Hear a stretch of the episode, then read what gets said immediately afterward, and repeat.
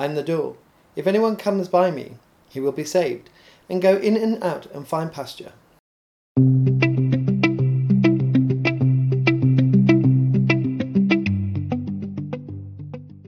This is the preceding verse to the verse which this channel is set upon, that Jesus has come that we may have life and live it to the full. But in this preceding verse, Jesus tells us exactly what's happening, and what is happening is that he is the door, and if anyone comes by him, he will go in and out and find new pasture, or find pasture. It's terminology that Jesus is using in here that relates to some of the Old Testament, especially in Deuteronomy, but he's talking about a new life as well, and telling us that he is the door, not a door. There are many doors that the world offers us, but he's telling us that he is the door. I am the door. If anyone enters by me, you know, it's a choice to enter by him. If anyone enters by me, many people will not choose the door, but they'll choose a door in that sense. But if anyone enters by Jesus, he or she will be saved, because we are choosing to enter by him. And what Jesus is saying is that we are choosing to go through his door, and go through his door means that we have to, as I say so many times, repent of our sins and come to acknowledge and say that Jesus is the way, the truth and the life. And when we do that, we will be saved, and we will go in and out and find pasture. What Jesus is saying here, he's echoing the obedience in Deuteronomy under the covenant. And that's blessings, that's the in and out.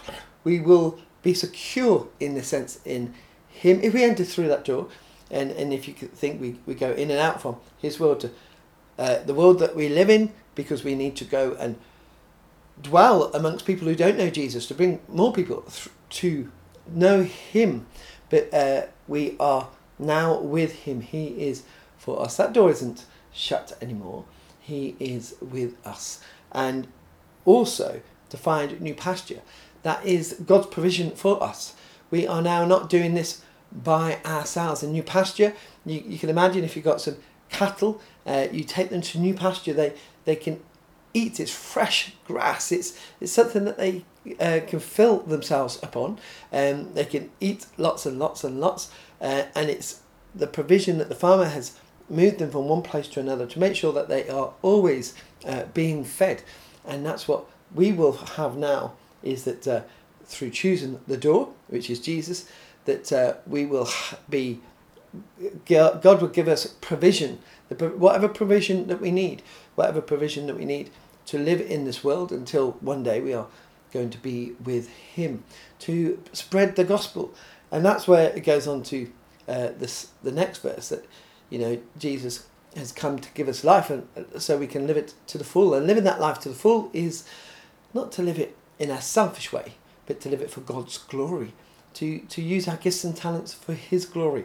But first of all, we must enter through his door. We must understand that there's an obedience in that call, but Jesus is with us, and that he will provide all that we need. It is quite spectacular. It does then lead up to living life and live it to the full. But let's just be reminded that he said the thief comes only to steal and destroy, and he is no thief. He has come to give us life and life to the full. Let us pray. Heavenly Father, we thank you Jesus is the door, and we thank you that he gives us life to the full. But we must choose to trust that, and may we pray that many that we know will enter through that door. Amen.